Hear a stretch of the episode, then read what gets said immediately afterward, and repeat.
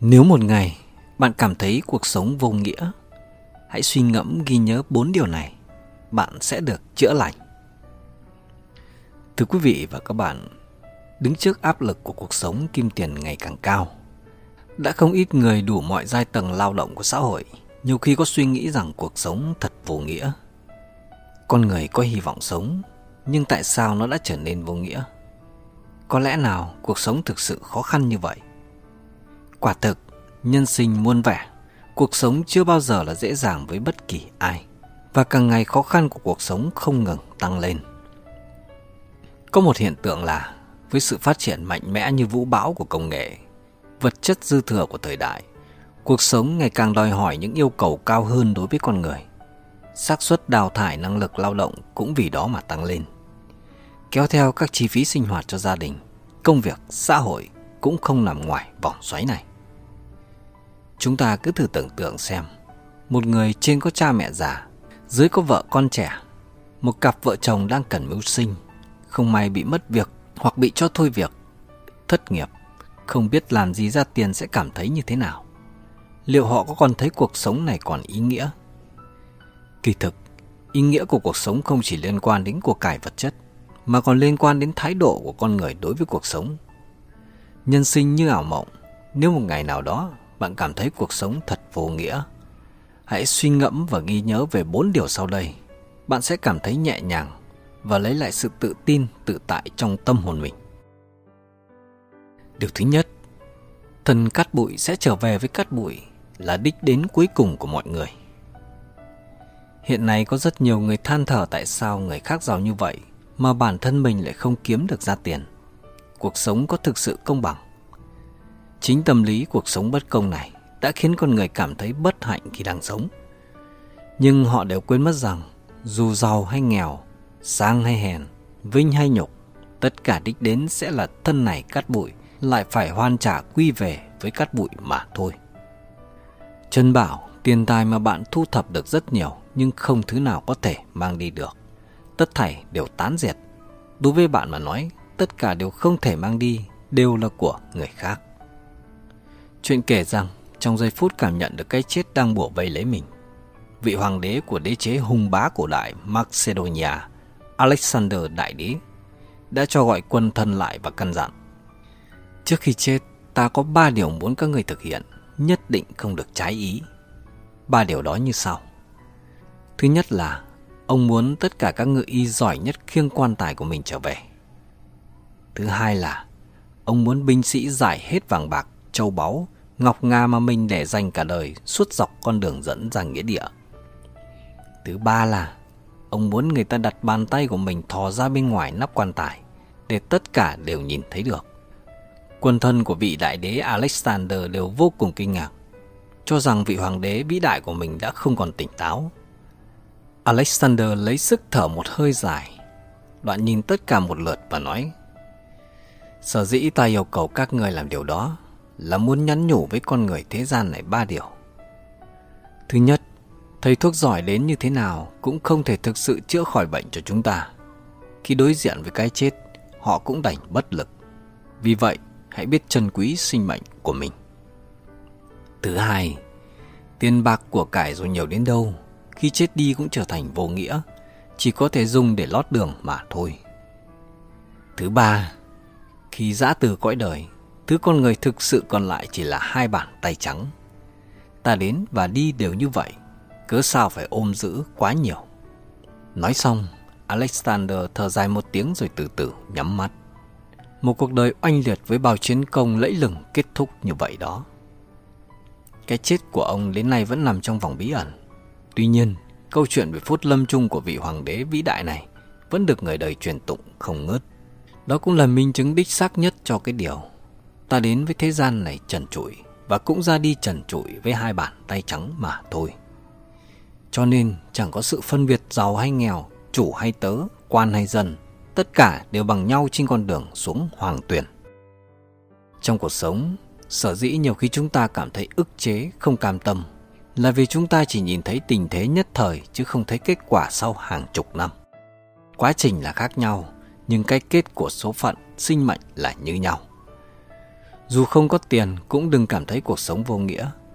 Bạn biết đấy, đối mặt với thời gian, cả người giàu và người nghèo đều sẽ già đi và cùng chung kết cục là một nắm cho tàn. Đây là sự thật. Hiểu được rồi thì hãy cứ vui vẻ, buông bỏ, bình thản hơn trước những được mất tầm thường. Từ đó mà tìm được sự bình an, hạnh phúc trong tâm hồn mình.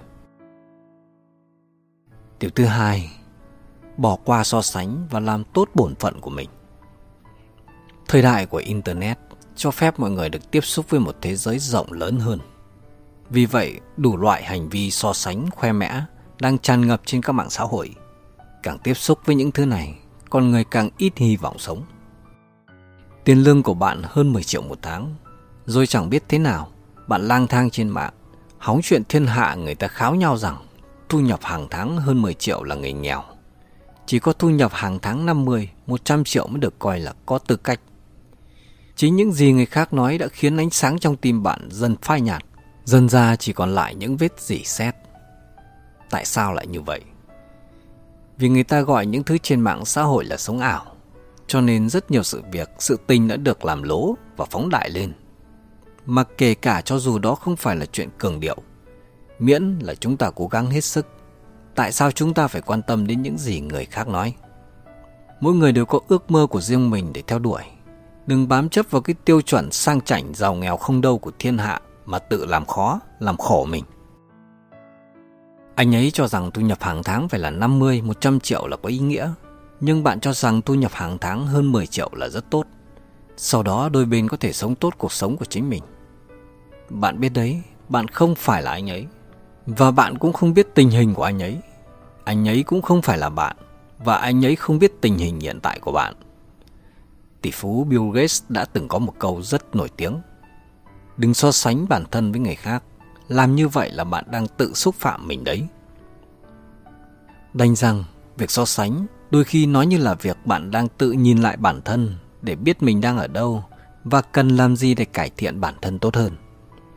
Nhưng sau khi so sánh mà bạn vẫn còn lưu lại những dư âm như của sự đố kỵ, thất bại, cay đắng, thì điều này chỉ khiến cho bạn cảm thấy kém cỏi hơn, đã khổ nay lại khổ thêm. Đời người, thứ khó buông bỏ nhất chính là tầm so sánh, và điều cần kíp buông bỏ nhất cũng chính là tầm so sánh. Chừng nào những sự so sánh còn chưa dừng lại, tư tưởng cuộc đời thật vô nghĩa trong bạn sẽ lại xuất hiện.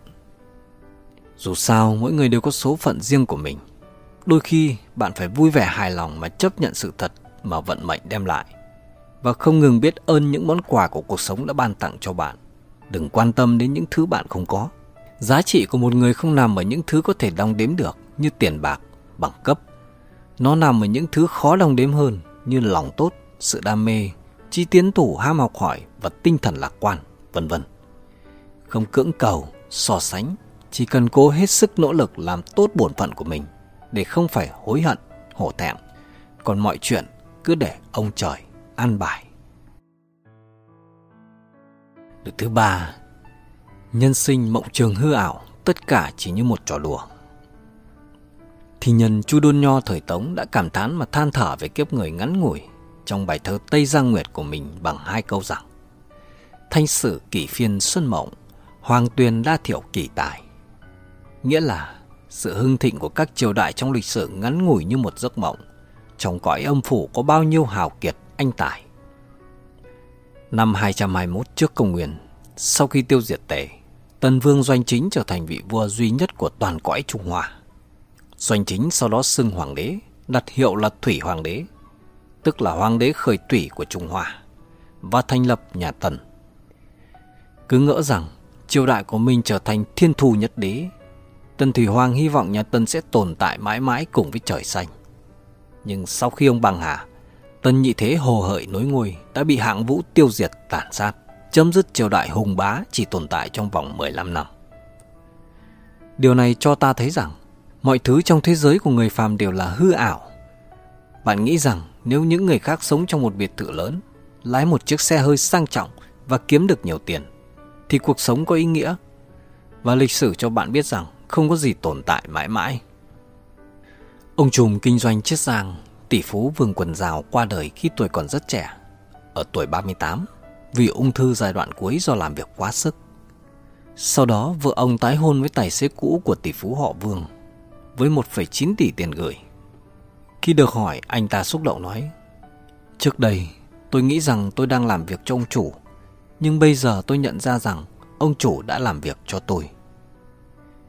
Sự thật chớ trêu phũ phàng này cho ta thấy Sống lâu, sống khỏe quan trọng hơn nhiều so với giàu có và đẹp trai Một chiếc điện thoại di động cao cấp 70% chức năng là vô ích Một chiếc ô tô cao cấp 70% tốc độ là dư thừa Một biệt thự sang trọng 70% diện tích là không dùng đến Rất nhiều hoạt động xã hội 70% là nhàm chán và trống rỗng Một căn phòng đầy quần áo với vật dụng 70% là nhàn rỗi và vô dụng Bất kể bạn kiếm được bao nhiêu tiền trong đời, 70% còn lại sẽ dành cho người khác. Con người sẽ giả đi, tiền bạc rồi sẽ luân chuyển, của cải sẽ bị trao đổi, nhà cửa sẽ thuộc sở hữu của người khác. Mọi thứ trên trái đất này đều thuộc về tự nhiên, tự nhiên thay đổi và mọi thứ đổi thay.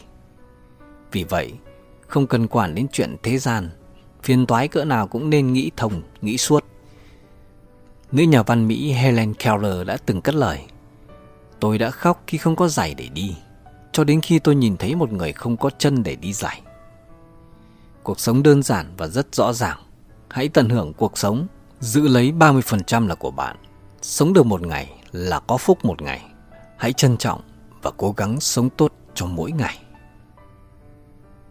Và cuối cùng là điều thứ tư Mọi người đều là khách qua đường và cần phải rời đi khi thời điểm đã đến chúng ta cũng có thể suy nghĩ về một câu hỏi tại sao hiện tượng ghét giàu hiện nay càng nhiều tại sao áp lực cuộc sống ngày càng tăng tại sao công việc ngày càng bấp bênh trên thực tế đây là trạng thái bình thường của cuộc sống của lịch sử nhân loại nói một cách khác điều mà chúng ta gọi là xã hội không công bằng đó chính là khoảng cách giàu nghèo luôn tồn tại theo cách này những người khác nhau cần phải đối mặt với những áp lực khác nhau. Giống như việc đi tàu hỏa hay máy bay, có người giàu có điều kiện mua vé và ngồi ở khoang thương gia hạng nhất với một môi trường thoải mái hơn. Trong khi đó bạn không có điều kiện thì ngồi ở hạng thường. Môi trường tương đối đông đúc và ít sự thoải mái tiện nghi hơn. Tuy nhiên, điểm cuối là như nhau. Khi đến nhà ga, dù ngồi hạng thương gia hay hạng phổ thông, bạn cũng cần phải xuống xe và tạm biệt hành trình này. Bạn và tôi, bất kể chúng ta đang ở trong môi trường nào, suy cho cùng, chúng ta đều là những người qua đường trong thế giới của người phạm. Mỗi chúng ta đều là khách qua đường. Trăm năm sau sẽ chẳng còn bạn cũng chẳng còn tôi. Có lẽ đây mới là điều công bằng của tạo hóa đối với kiếp nhân sinh. Cho nên, người thấy đủ dù ngủ trên mặt đất cũng như trên thiên đường. Người không biết đủ dù đang ở trên thiên đường cũng như trốn địa ngục. Nhân sinh, giàu có về tâm hồn mới là quan trọng. Nếu như có ham muốn về vật chất sẽ luôn cảm thấy chưa đủ. Cái này mới chính là nghèo. Trái lại, đời sống vật chất nghèo khó cũng không ảnh hưởng đến sự phong phú của tâm hồn. Biết đủ, thưởng vui, đó mới là giàu có thực sự. Tâm đơn giản, thế giới liền đơn giản, hạnh phúc mới có thể sinh sôi. Tâm tự do, cuộc sống sẽ tự do, đến chỗ nào cũng đều vui vẻ. Lúc đắc ý hãy bình thản, lúc thất ý hãy nghĩ thoáng. Nhân sinh có rất nhiều thứ có thể buông xuống, chỉ cần buông được mới có thể đạt được khoan dung hơn rộng lượng hơn một chút phẩy tay tiêu sái cười một cái tất cả những điều không vui đều trở thành quá khứ chúng ta sinh ra từ cát bụi lại sẽ trở về với cát bụi vì thế đừng để bản thân bị ràng buộc bởi những thứ vốn không thuộc về mình sống trên đời hãy cứ chân thành nhẫn nại và thiện lương thì những thứ tốt đẹp sẽ tự tìm đến với bạn mà thôi Xin chân thành cảm ơn quý vị và các bạn đã dành ra thời gian quý giá để lắng nghe bài chia sẻ này. Xin kính chúc quý vị và các bạn cùng gia đình luôn luôn được hạnh phúc, thành công và bình an trong cuộc sống. Xin trân trọng kính chào và hẹn gặp lại. Nghịch thiên cải mệnh Trời không độ người, người tự độ mình. Thưa quý vị và các bạn, cổ nhân nói Thiên vũ tuy đại, bất nhuận vô căn chi thảo, đạo pháp tuy khoan chỉ độ hữu duyên chi nhân. Có nghĩa là mưa trời tuy to lớn nhưng không thể thấm nhuận cây cỏ không gốc. Đạo pháp tuy rộng lớn nhưng chỉ cứu giúp người có duyên. Trong kinh thư có chép, đạo trời khó nắm bắt, số mệnh của con người không cố định, chỉ có số phận không thể suy đoán được bằng lẽ thường. Người ta thường nói, ai cũng có số mệnh của mình, có người số giàu, số nghèo, số may, số rủi, vân vân. Trong liễu phàm tư huấn có nói, mệnh tự ngã lập, phúc tự ngã cầu. Có nghĩa là mệnh do ta lập, phúc tự ta cầu. Vận may của một người phụ thuộc vào phần thưởng của trời, nhưng vận mệnh cuộc đời của một người là do chính người đó vun trồng. Điều gọi là nghịch thiên cải mệnh không phải có ý chống lại thiên mệnh. Kỳ thực thì đó là mỗi người chúng ta đều đang đi tìm kiếm, khám phá, may mò, cải sửa chân mệnh nhân sinh của mình mà thôi. Đức Phật từng nói, đời là bể khổ trần gian. Nhân sinh sống ở đời ai cũng khổ, cho nên người không cứu mình thì trời khó bàn phước. Nhà văn Tam Mao từng nói, tâm cảnh là gì? Nó như một mê lộ ngàn thước, ngàn dặm, không thuyền nào qua được. Con người không thể làm gì khác ngoài việc tự giúp mình. Nếu bạn cầu xin ông trời phù hộ độ trì giúp đỡ cho bạn, điều đó có nghĩa là bạn tin vào khả năng của ông trời. Và nếu như bạn không nhận được hồi đáp điều đó có nghĩa là ông trời cũng rất tin tưởng vào khả năng của bạn. Kinh dịch lại giảng, thiên hành kiện, quân tử dĩ tự cường, bất tức. Trời vận động mạnh mẽ, người quân tử nên cố gắng không ngừng. Thiên địa, quỷ thần đều có việc cần phải xử lý và giải quyết. Cho nên trước khi nhờ tới sự giúp đỡ của những đấng siêu nhiên này hoặc bất cứ người nào khác, chúng ta cần nỗ lực hết sức làm tốt việc của chính mình. Và đây cũng chính là đạo lý trong câu hãy tự cứu mình trước khi trời cứu. Trong phần còn lại của cuộc đời, bạn phải học cách trở thành người lái đò của chính mình để có thể leo lái, tự độ cho con thuyền số mệnh đến bến bờ bên kia. Thì đây là những hành trang mà bạn buộc phải mang theo. Thứ nhất là tích đức tu mệnh. Sách Thái Can Đảm viết: Thiên bạc ngã dĩ phúc, ngô hậu ngô đức dĩ nhạ chi. Có nghĩa là nếu như phúc trời mỏng ta sẽ dùng đức của mình để bù cho giải thêm. Số kiếp khiến phúc phần của ta nông cạn, ta phải tăng cường đức hạnh để đối mặt với nó. Số kiếp khiến xương cốt ta mệt mỏi vất vả, ta phải thả lỏng tinh thần và thể xác để đền bù cho nó. Số kiếp khiến ta gặp phải những khốn cùng, ta phải tăng cường việc tu dưỡng đạo đức để làm nó thông suốt. Ông trời còn có thể đối xử với ta thế nào nữa? Người xưa dạy, tâm của ta là một ruộng tốt cày không bao giờ hết – và lòng tốt là một kho báu có thể được sử dụng vô tận. Trong luận ngữ vệ linh công cũng chép, người quân tử cầu ở mình, kẻ tiểu nhân cầu ở người. Trong cuộc sống ai cũng có quyền và khả năng quyết định vận mệnh của mình. Có một câu chuyện kể rằng, có một ông già bán bóng bay ở trong công viên. Khi nhàn rỗi vắng người mua, ông ấy sẽ thả một quả bóng bay vào không trung. Điều này lại sẽ thu hút người đến mua bóng bay. Mỗi lần thả, màu sắc của những quả bóng bay đều khác, có khi vàng, có khi đỏ, có khi xanh. Trong một lần thả như vậy, có một cậu bé da đen đến bên cạnh ông già và chú ý đến chi tiết này. Cậu rụt rè hỏi, Ông ơi, nếu quả bóng thả là màu đen, nó có thể bay lên được không?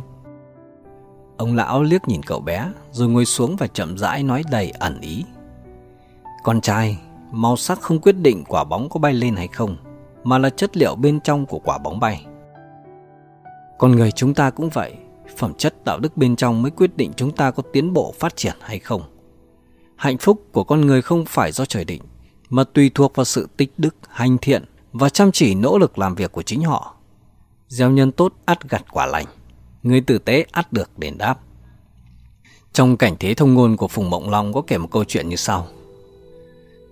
Một cặp vợ chồng nọ có một đứa con tên là Hai Tử, nhưng đã bị bọn buôn người bắt cóc khi hài tử mới lên 3 hoặc 4 tuổi. Vì là con trai duy nhất trong gia đình, hơn nữa với lòng thương nhớ con vô hạn nên cả hai vợ chồng dẫn thân vào con đường tìm kiếm con trai. Một hôm, hai vợ chồng nhặt được một túi sách đánh rơi trên đường, trong đó có đựng 200 lạng bạc. Hai người họ mặc dù thiếu tiền, khốn khổ, nhưng cũng không muốn chiếm lấy tiện nghi, lấy tiền không phải của mình, liền đứng tại chỗ đó chờ đợi. Họ đợi đến khi trời tối thì có người đến tìm, hỏi ra thì mới biết người đánh rơi chiếc túi đó là một thương gia. Người thương gia cảm kích trước tấm lòng của hai vợ chồng, bèn mời hai người về nhà mình làm thượng khách. Trong khi trò chuyện, vị thương gia mới biết rằng đứa con trai duy nhất của hai vợ chồng đã bị bắt cóc. Vị thương gia đồng cảm thương hại với hoàn cảnh của hai vợ chồng. Sau đó bèn cho một người hầu trong nhà, được thương gia nuôi nấng như con cái đến làm con nuôi, với hy vọng an ủi bớt phần nào nỗi đau buồn của họ. Không ngờ, cậu bé này lại là đứa con thất lạc của hai vợ chồng, được vị thương gia cứu mạng khi đang lang thang đói rét trên đường vào năm đó. Hai vợ chồng vô cùng biết ơn vị thương gia. Không ngờ gia đình lại được đoàn tụ trong giờ phút nhân ái. Sau đó hai tử kết hôn với con gái của thương gia. Hai người nên duyên vợ chồng, chuyên tích đức gieo nhân lành, con cháu nuôi dõi, gia đình hưng vượng dài lâu. Trong cuộc sống, bạn khó có thể tránh được những điều không may, thậm chí tài họa giáng xuống. Nhưng bạn luôn có thể lựa chọn làm việc tử tế, tích đức, hành thiện. Làm điều thiện và tích đức tương đương với việc tu phước cho chính mình. Một người có đức hạnh lớn phải có chánh niệm trong tâm và phước lành sẽ không mời mà đến. Bởi vì những phước lành và tai họa trên thế giới này có thể được chuyển đổi giữa những ý định việc làm nhân lành. Cầm mô cho người khác cũng là che gió cho mình những cây cầu bạn đang xây cho người khác cũng sẽ trở thành những con đường bạn mở ra cho chính mình mỗi chút lòng tốt mà bạn gửi cho người khác có thể mang lại một bước ngoặt mới cho số phận bạn không chỉ có thể thay đổi vận mệnh của chính mình mà còn có thể mang lại lợi ích cho các thế hệ tương lai đây cũng là cách tốt nhất để tự độ mình giữa hồng trần khổ ải thứ hai là tu tâm chuyển mệnh triết gia wetzer đã từng nói hạnh phúc của con người nằm trong hạnh phúc của trái tim chúng ta không thể đảm bảo rằng chúng ta sẽ có hoàn cảnh tốt khi mới sinh ra chúng ta cũng không thể dự đoán gặp được những vòng xoáy nào trên con sông dài của nhân sinh nhưng chúng ta có thể quyết định loại tâm thái nào chúng ta sử dụng để đối phó với những rông bão của cuộc đời nhiều khi cái được và mất thành công và thất bại trong đời thường quy về hai chữ sợ hãi tôi sợ rằng những gì tôi đang có sẽ mất đi những gì chưa đến sẽ không còn nữa rằng sau đỉnh cao sẽ có một đợt thủy chiều rút và tôi sẽ không thể đứng dậy sau khi ngã xuống. Vì vậy tôi đã sợ hãi cả đời. Nhà tâm học Vương Dương Minh từng nói, nơi nào càng khó càng phải vượt qua, hoàn cảnh càng khó càng là lúc tu tâm. Thật ra, tu tập khó nhất trong đời người chính là tu tâm. Trái tim như một cái thùng chứa, nếu chứa đựng càng nhiều hạnh phúc thì cuộc sống sẽ vô vàn điều tươi đẹp. Ngược lại, nếu chứa đựng càng nhiều muộn phiền thì chỉ càng dày vò bản thân trong những ký ức đau thương. Giáo sư tâm lý học David Hawkins cho biết, một người có năng lượng tích cực, tư trường của anh ta sẽ khiến mọi thứ trở nên trật tự và đẹp đẽ. Trong cuộc sống, bạn sẽ thấy những gì bạn tin tưởng. Số phận của bạn không được sắp đặt, mà do chính bạn lựa chọn. Đại văn hào Dickens từng nói, một tâm thái tốt có sức mạnh hơn cả 100 loại trí tuệ. Có câu chuyện kể như thế này Ngày xưa ngày xưa Có hai học giả hẹn nhau đến kinh thành để dự thi Trên đường đi Họ thấy có người khiêng quan tài trong đám tang Một thư sinh thấp thỏm nghĩ Sao lại xui xẻo như vậy Ra ngoài gặp chuyện không hay Vì vậy anh ấy không thể vui lên khi đến phòng thi Và cuối cùng đã trượt kỳ thi Thư sinh còn lại thì vui vẻ nghĩ Quan tài tức là để thăng quan tiến chức Xem ra là điểm lành vì vậy, anh đã nhân đôi sự tự tin của mình trong kỳ thi và cuối cùng đã vượt qua kỳ thi như ý muốn. Mọi thứ đều có hai mặt, chỉ cần bạn không nghĩ về điều xấu, hầu hết, hầu hết mọi người đều có thể hướng tới điều tốt.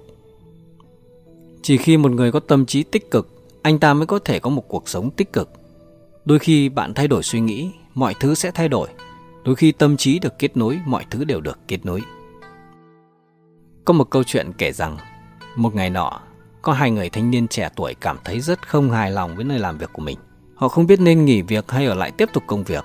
Vì thế họ đã quyết định cùng nhau đi tới một ngôi chùa, tìm một vị đại sư xin khai mở giúp. Khi gặp được vị đại sư, một trong hai người nói Thưa đại sư, chúng con ở nơi làm việc hay bị ức hiếp, cảm thấy quá thống khổ. Cầu xin ngài chỉ bảo, chúng con nên xin nghỉ việc ở đó hay không? Vị đại sư từ từ khẽ nhắm hai mắt lại, giống như đang trầm ngâm suy nghĩ. Một lúc sau, vị đại sư cuối cùng cũng mở lời, nhưng lại chỉ nói đúng năm từ. Bất quá nhất oản phản, chẳng qua cũng chỉ là một bát cơm. Sau đó vị đại sư vẫn không nói gì thêm, chỉ phất tay ý bảo hai người rời đi. Sau khi hai người trở lại công ty, một trong hai người họ lập tức nộp đơn xin nghỉ việc. Người xin nghỉ việc quyết định trở về quê hương kiến thiết, người còn lại tiếp tục ở công ty làm việc thoáng chốc đã 10 năm trôi qua. Người trở về quê hương làm nông luôn tích cực học hỏi kinh nghiệm từ những người nông dân đi trước, lấy môi trường thân thiện làm phương thức kinh doanh. Kết quả của sự cần cù cố gắng ấy chính là anh đã trở thành một chuyên gia nông nghiệp nổi tiếng và giàu có. Còn người thanh niên ở lại công ty thì sao? Cũng không hề thua kém. Anh ta đã tự mình điều chỉnh lại mọi thứ của bản thân cho phù hợp với hoàn cảnh, cũng cố gắng tích cực thể hiện năng lực của mình, nên dần dần anh ta được coi trọng hiện giờ đã trở thành người quản lý cao cấp ở công ty. Mặc dù lựa chọn cuối cùng của hai người là khác nhau, nhưng vận mệnh của họ đã thay đổi theo chiều hướng tốt hơn nhờ điều chỉnh tâm thái. Có người nói, những gì mà một người tin tưởng nhất là những gì cuộc sống tương lai của anh ta sẽ gần như thế. Hãy để những suy nghĩ lạc quan và vui vẻ lấp đầy tâm trí. Đó cũng chính là những hình ảnh minh chứng cho thành công của bạn. Chúng đánh tan bóng ma của nghi ngờ và sợ hãi mang đến cho bạn sức mạnh vượt qua mọi khó khăn để đạt được mục tiêu. Cho dù bạn có gia cảnh khốn khó, dù cuộc sống của bạn bị bủa vây thế nào thì cũng đừng để đói nghèo hay nghịch cảnh kìm giữ bạn. Hãy luôn khẳng định ưu thế của mình trong mọi hoàn cảnh. Hãy tin vào bản thân, hãy tâm niệm rằng bạn có thể kiểm soát những gì đang diễn ra xung quanh. Từ đó, giữ vững tâm thế rằng bạn sẽ làm chủ tình huống và tìm ra phương án giải quyết cho tất cả các vấn đề. Đó chính là yếu tố then chốt mang lại sức mạnh giúp bạn phát huy tối đa khả năng, thay đổi toàn bộ con người bạn và mang lại thành công như một điều tất yếu. Nó giúp bạn có thêm sức mạnh, xua tan nghi ngờ, sợ hãi, tự ti và thiếu quyết đoán. Hầu hết thời gian, tâm trí của bạn là một cỗ xe sẽ đưa bạn đến nơi bạn muốn đến. Khi tâm trí của bạn chuyển sang hướng tốt, cuộc sống của bạn sẽ tốt đẹp hơn. Càng nghĩ về những khó khăn, con đường phía trước sẽ càng khó khăn hơn. Tâm thái con người là trục trung tâm, là chủ nhân của bánh xe số mệnh cũng là chủ nhân của tinh thần. Cuộc sống tốt hay xấu, phúc lộc sâu dày đều phụ thuộc vào tâm tính. Vì vậy, dù hoàn cảnh có khó khăn đến đâu, đừng để sự bi quan ám ảnh bạn. Ngay cả trong hoàn cảnh khó khăn nhất, cũng phải duy trì trạng thái tốt nhất của tâm trí. Chỉ có như vậy, chúng ta mới có thể chịu đựng mưa gió, lội qua buồn lầy, mở ra cho mình một vận mệnh may mắn hơn. Và thứ ba là độc thư cải mệnh. Cổ nhân nói, thế gian số bách niên kiệu gia vô phi tích đức, thiên hạ đệ nhất đẳng hảo sự toàn thi độc thư. Có nghĩa là, gia đình trăm tuổi không gì khác hơn là tích đức. Trên đời tốt nhất chính là đọc sách. Từ xưa đến nay, đọc sách luôn là một chủ đề muôn thuở. Bởi vì đối với những hầu hết người bình thường, đọc sách là cách tốt nhất để thay đổi vận mệnh của họ. Độ dày của những cuốn sách dưới chân một người là chiều cao của cuộc sống tương lai của anh ta. Khi bạn đứng dưới đáy của vận mệnh, đọc sách chính là chiếc thang lên trời, có thể khiến người ta leo lên. Cách tốt nhất để phá vỡ giao cản giai cấp là đọc sách. Thực tế là như vậy.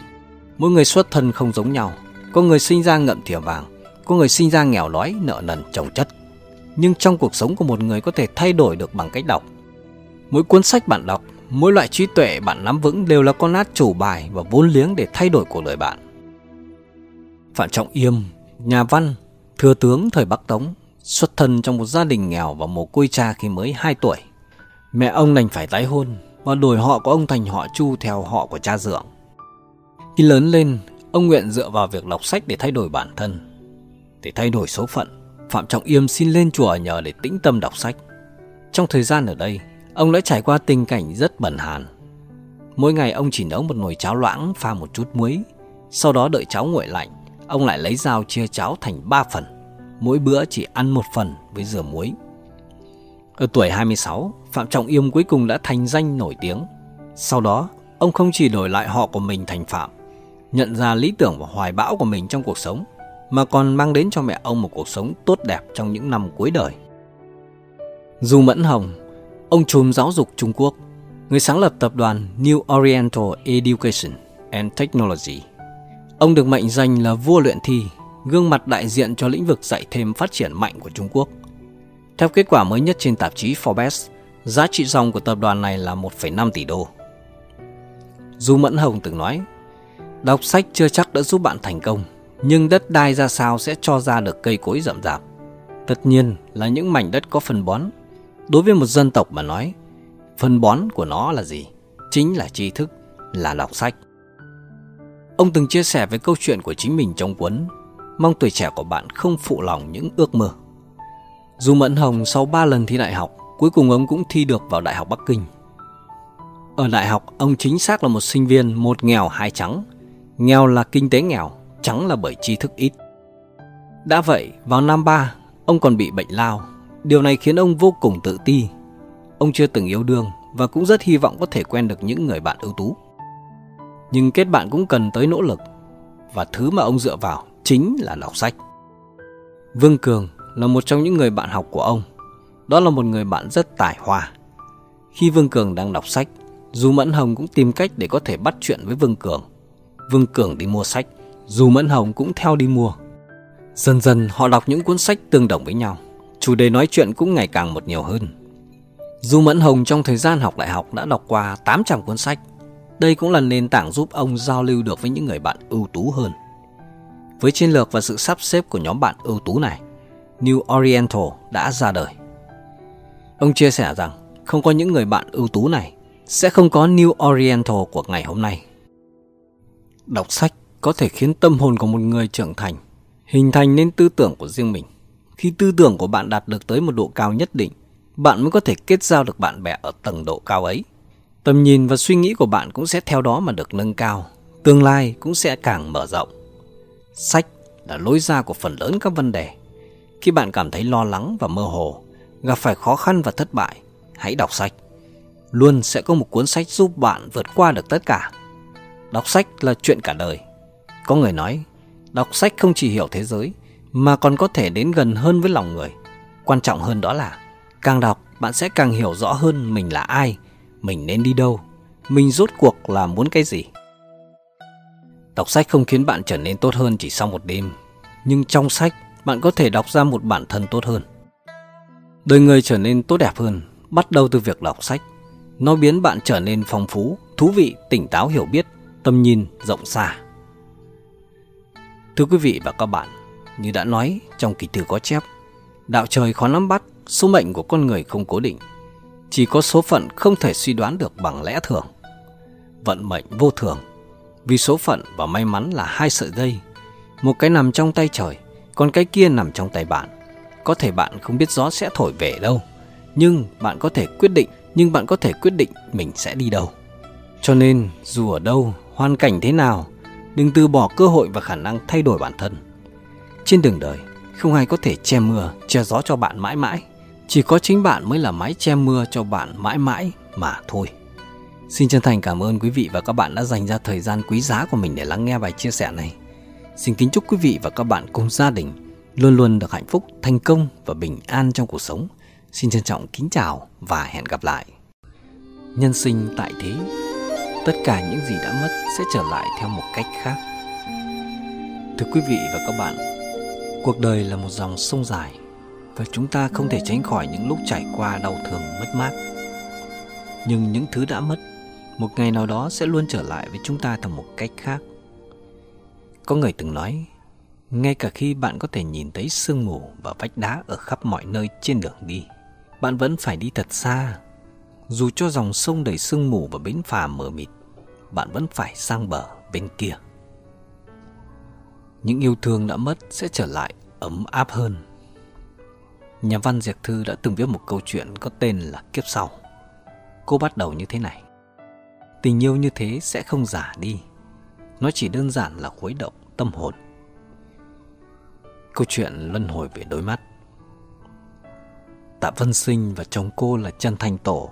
Họ yêu nhau sâu đậm, vô cùng thắm thiết. Khi ở bên cạnh Thành Tổ, Tạ vân Sinh đều ngắm nhìn anh với ánh mắt dịu dàng và chiều mến, cùng với nụ cười ấm áp trên môi. Tuy nhiên, vào một buổi sáng bình thường như bao buổi sáng khác, trên đường đến nơi làm việc, Vân Sinh không may bị tai nạn xe hơi. Thành Tổ nghe tin tức tốc bội vã đến bệnh viện. Khi đến nơi, thấy Vân Sinh đang nằm trên giường bệnh cấp cứu. Thành Tổ lao đến ôm lấy người vợ yêu quý của mình và khóc nức nở. Nhưng thật không may cho họ, do vết thương quá nặng, Vân Sinh không qua khỏi. Cô dùng chút hơi thở cuối cùng chăn chối lại nguyện vọng của mình với Thành Tổ là xin được hiến tặng tạng cho những người cần nó và rồi ra đi mãi mãi. Sau khi mất đi người vợ yêu dấu của mình, Thành Tổ vô cùng đau khổ với những nỗi nhớ thương người vợ không nguôi. Anh nghĩ rằng mình không thể ở lại nơi anh và Vân Sinh đã có những tháng ngày tươi đẹp, những kỷ niệm tình yêu mà hai người đã chia sẻ cho nhau. Và rồi, sau đó anh quyết định chuyển nhà, thay đổi công việc và cuối cùng di cư sang một quốc gia khác. Tại đây, lần nọ trong bữa tiệc sinh nhật của một người bạn thân. Vốn là người được học piano nên Thành Tổ đã chơi một bản nhạc dành tặng sinh nhật cho người bạn của mình. Sau khi chơi xong, ánh mắt từ một người con gái ở đằng xa cứ lặng nhìn về phía Thành Tổ. Như có một sức hút kỳ lạ, Thành Tổ cũng đưa mắt hướng về phía cô gái. Anh chợt thấy một cảm giác vô cùng thân thương quen thuộc ùa về. Cảm thấy trái tim đã nguội lạnh của mình sau nhiều năm – dường như được một tia sáng từ ánh mắt người con gái ấy xuyên qua và sưởi ấm nó trở lại. Vì vậy, không thể kìm nén được cảm xúc, Thành Tổ đã tiến lại gần cô gái, làm quen. Cô gái tỏ ra thân thiện đã tiếp lời anh. Trong quá trình nói chuyện, anh biết được chủ nhân của đôi mắt đã lặng nhìn anh từ xa. Tên cô ấy là Gia Mẫn. Thành Tổ nhận thấy Gia Mẫn rất thân mật, cười mở và cũng rất hay cười, đặc biệt là ánh mắt đó khi nhìn luôn mang lại cho anh những cảm giác âu yếm trìu mến, không rời mắt, giống y hệt với Vân Sinh, người vợ đã khuất của mình. Thời gian thói đưa, định mệnh của duyên phận lại đưa thành Tổ và Gia Mẫn thành cặp đôi và sau đó họ kết hôn. Sau này trong một lần tâm sự, thành Tổ bộc bạch rằng Gia Mẫn có đôi mắt rất giống với người vợ đã mất của anh. Nghe thấy vậy, Gia Mẫn đồng cảm với mất mát của thành Tổ và chậm rãi nói với anh rằng Em trước đây cũng đã bị hỏng cả hai mắt là do tai nạn năm 16 tuổi. Nếu không có người hảo tâm hiến tặng giác mạc, chắc giờ em không thể nhìn thấy mà ngồi đây bên anh được. Tên của người tốt bụng đó là Tạ Vân Sinh. Và đó cũng chính là người vợ đã qua đời trước đây của Thành Tổ. Thành Tổ lặng người ôm lấy Gia Mẫn rồi khóc. Sâu thẳm trong tâm mình, anh ngộ rằng, hóa ra, chân ái dành cho nhau như là định mệnh, nó sẽ không bao giờ giả đi mà trong bóng tối tình yêu đó đã thay đổi một cách âm thầm lặng lẽ để đến bên bạn không có nỗi đau nào là mãi mãi trên đời này luôn có một người chờ đợi tiếng gọi nơi sâu thẳm trong tâm hồn bạn mỗi mơn mát là một khởi đầu những gì đã mất ngày hôm qua sẽ trở lại một cách ấm áp hơn vào ngày mai những người chịu thiệt thòi mất mát ở hiện tại sẽ có một tương lai tươi sáng rộng lớn hơn Tiểu Ái, đồng nghiệp cũ của tôi. Trong một cuộc thi thăng chức giám đốc ở công ty, cô đã thua đối thủ của mình với cách biệt chỉ là một phiếu bầu. Trên thực tế, bất kể về kinh nghiệm, trình độ học vấn hay tính cách, mọi người đều cho rằng Tiểu Ái chắc chắn sẽ đắc vào vị trí này. Nhưng kết quả lại không như vậy. Ứng cử viên còn lại là người nhà của lãnh đạo nên trong lần bỏ phiếu cuối cùng đã chênh lệch một phiếu, khiến Tiểu Ái trượt vị trí giám đốc. Chúng tôi đều cho rằng tiểu ái sẽ rất tức giận phàn nàn về tình trạng bổ nhiệm mờ ám này và cô sẽ yêu cầu đòi giải thích. Nhưng không ngờ rằng cô ấy lại rất bình tĩnh và im lặng, âm thầm sắp xếp và bàn giao công việc rồi sau đó xin từ chức và nghỉ việc. 10 tháng sau, tiểu ái đến gặp tôi để uống trà và làm đạo. Tôi phát hiện ra rằng sau khi nghỉ việc, cô ấy đã thành lập một công ty tư vấn kinh doanh nhỏ. Sau nhiều nỗ lực, cô ấy đã trở thành đối tác chiến lược cho nhiều tập đoàn và công ty khác, cuối cùng thành công nâng mức định giá của công ty lên 200 triệu đô la Mỹ. Thấy tinh thần phấn chấn của cô ấy bây giờ, tôi ngập ngừng hỏi. Vậy bây giờ cô đã buông bỏ được chuyện hồi đó chưa? Tiểu ái cười nói. Ừ, mặc kệ đi. Bây giờ nghĩ lại có lẽ tôi đã già rồi. Chúa ơi, bạn biết tôi luôn muốn bắt đầu kinh doanh phải không? Tiểu ái nói tiếp. Nghĩ lại Lúc đầu tôi thấy mình chỉ còn cách vị trí giám đốc một bước nữa, nhưng không ngờ lại bị trượt và tôi rất buồn. Nhưng cuộc sống không phải là như vậy sao? Thất bại đôi khi nhắc nhở bạn rằng đây không phải là điều phù hợp với bạn. Hãy thay đổi và bạn có thể thành công. Chắc hẳn chúng ta đã từng nghe câu Ông trời đóng cánh cửa này với bạn sẽ mở ra một cánh cửa khác cho bạn. Thi nhân Lục Du thời Nam Tống trong bài thơ Du Sơn Tây Thồn từng viết hai câu rất hay và đầy cảm hứng đó là Sơn trùng thủy phục nghi vô lộ, liễu ám hoa minh hữu nhất thôn. Núi cùng nước tận ngờ hết lối, liễu rậm hoa tươi lại có làng. Một ngày nọ Lục Du đi chơi xa, vượt qua con đường có non có nước. Đi được hơn ba canh giờ thì thấy nhà cửa ngày càng thưa thớt. Khi ông leo lên một sườn núi dốc và phóng tầm mắt nhìn ra xa, thì chỉ thấy trước mặt núi non trùng điệp, sông ngòi chẳng chịt, tựa như không còn đường đi nữa vậy. Lúc này trời đã xế chiều, nhưng Lục Du vốn tính cường nghị, lại ham du ngoạn nên nhất quyết không muốn quay đầu. Thi nhân bèn men theo sườn núi mà đi về phía trước. Được vài trăm bước, rẽ qua một góc núi khuất thì đột nhiên Lục Du phát hiện, mở ra trước tầm mắt một thung lũng xinh tươi, trù phú vô ngẩn. Nằm chính giữa thung lũng có một thôn trang nhỏ. Ở nơi ấy, hoa đỏ liễu xanh, cảnh sắc tươi đẹp thanh bình, hệt như cõi bồng lai tiên cảnh trong truyền thuyết vậy. Do vậy vào mới có hai câu Sơn trùng thủy phục nghi vô lộ Liễu ám hoa mình hữu nhất thôn Mặc dù chỉ đơn thuần là hai câu tự sự tả cảnh theo thể thơ bát cú Nhưng cũng giúp chúng ta có cảm hứng và rút ra đạo lý rằng Khi hoàn cảnh cuộc sống rơi vào thế bế tắc Gặp đường cùng cũng chớ bi quan sầu lụy Đừng chỉ quan tâm đến việc mình đã đụng tường bao nhiêu lần Hay quả quyết mình đã hết đường đi Hãy tự vấn bản thân xem có phải mình đang đi lòng vòng một chỗ mà bỏ qua những lối đi rộng mở khác. Điều này có thể bạn sẽ gặp một viễn cảnh tươi sáng hơn đang chờ đón. Tại thi hào, Tagore cũng từng có một câu rất hay. Nếu bạn khóc vì mặt trời đã rời khỏi đời bạn, nước mắt sẽ ngăn bạn thấy được những vì sao. Đừng đắm chìm trong sự mất mát, thất bại nhất thời. Hãy thay đổi tâm thái và cách sống. Biết đâu bạn sẽ có một thế giới rộng lớn hơn. Hãy tiến về phía trước với hy vọng cho một ngày mai tươi đẹp hơn. Phim chụp cho thấy anh phải ngồi xe lăn. Jason. Người bác sĩ nói bằng giọng nghề nghiệp dành cho những bệnh nhân mắc bệnh nan y. Thị lực và ngay cả bằng quang của anh có thể không kiểm soát được. Những lời đó như một gáo nước lạnh rội vào vợ chồng tôi.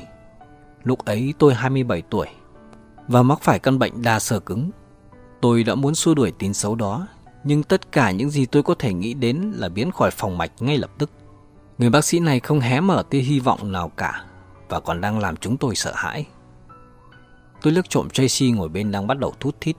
Tôi quàng tay qua an ủi nàng. Chúng tôi lý nhí chờ bác sĩ rồi vội vã ra về. Tôi làm trong ngành xây dựng cùng với bố tôi, người sở hữu công ty. Công việc của chúng tôi là xây dựng những tòa nhà, khá vất vả nhưng tôi rất yêu thích nó. Tôi đã từng đi trên những thanh thép mỏng hồi mới 14 tuổi và có lẽ ở tại công trình xây dựng tôi cảm thấy thân thuộc như ở nhà mình. Cha đã dạy tôi tất cả những cách thức làm việc. Giờ đây, tôi không thể chịu nổi ý nghĩ làm ông phải thất vọng. Sau khi đưa Tracy về nhà, tôi nói rằng có việc phải ghé qua văn phòng. Nhưng thật ra, tôi muốn đến một nơi mà tôi biết từ rất lâu rồi. Tôi ngồi trên chiếc ghế dài của nhà thờ, cảm nhận những kỷ niệm ngọt ngào của thời thơ ấu ùa về. Tôi nhắm nghiền mắt khi thốt lên lời cầu nguyện trong lo lắng. Lạy Chúa, con không lo gì cho mình, nhưng con sợ sẽ làm vợ và gia đình con thất vọng. Họ tin tưởng vào con rất nhiều. Con cầu xin người hãy giúp con vượt qua thử thách này. Tôi thì thầm, tôi đứng dậy ra về, trong lòng hy vọng với những lời cầu nguyện của mình sẽ được đáp lại.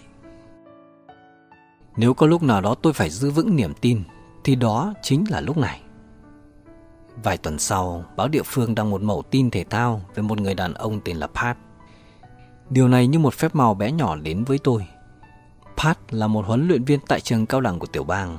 Anh đã chiến thắng căn bệnh đa sờ cứng bằng một chế độ ăn kiêng và tập luyện nghiêm ngặt. Cuối cùng tôi cũng đã tìm được người đồng cảnh ngộ, cùng căn bệnh và có lẽ cùng chung những nỗi hồ nghi và sợ hãi như tôi.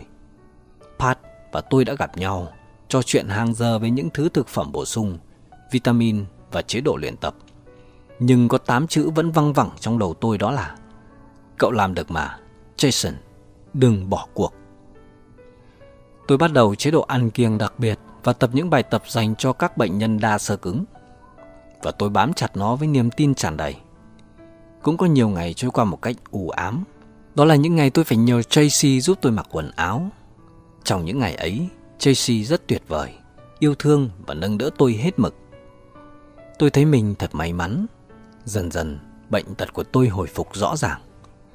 Có khi, những lời nói của người bác sĩ ngày nào dường như xa thăm thẳm. Cuối cùng thì tôi đã cảm thấy sẵn sàng thiết lập một mục tiêu cho mình. Thử thách xuất hiện dưới hình thức rèn luyện thân thể.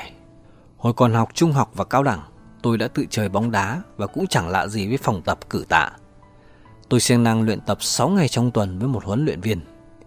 Anh ta hướng dẫn tôi theo nhiều cách thức cử tạ khác nhau. Mục tiêu của tôi là ra tranh giải trong một cuộc thi thể hình. Vài tháng sau đó, Bao công sức rèn luyện cuối cùng đã đưa tôi đến một cuộc thi với phần trình diễn trong 3 phút. Tôi nhận ra mình đang đứng trước một khán phòng đông nghẹt người. Tôi đã hoàn tất màn trình diễn của mình, gập cơ, duỗi cơ và phô diễn thể hình mà tôi đã dày công khổ luyện mới đạt được, rồi đi ra.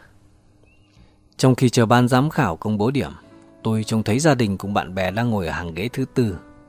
Khi các giám khảo thông báo tôi xếp thứ sáu, Lòng tôi trào dâng niềm hãnh diện lẫn thử thái. Lúc cúi chào khán giả, tôi trộm liếc nhìn về phía gia đình mình. Tất cả họ đều đang đứng dậy vỗ tay hết mình chúc mừng tôi.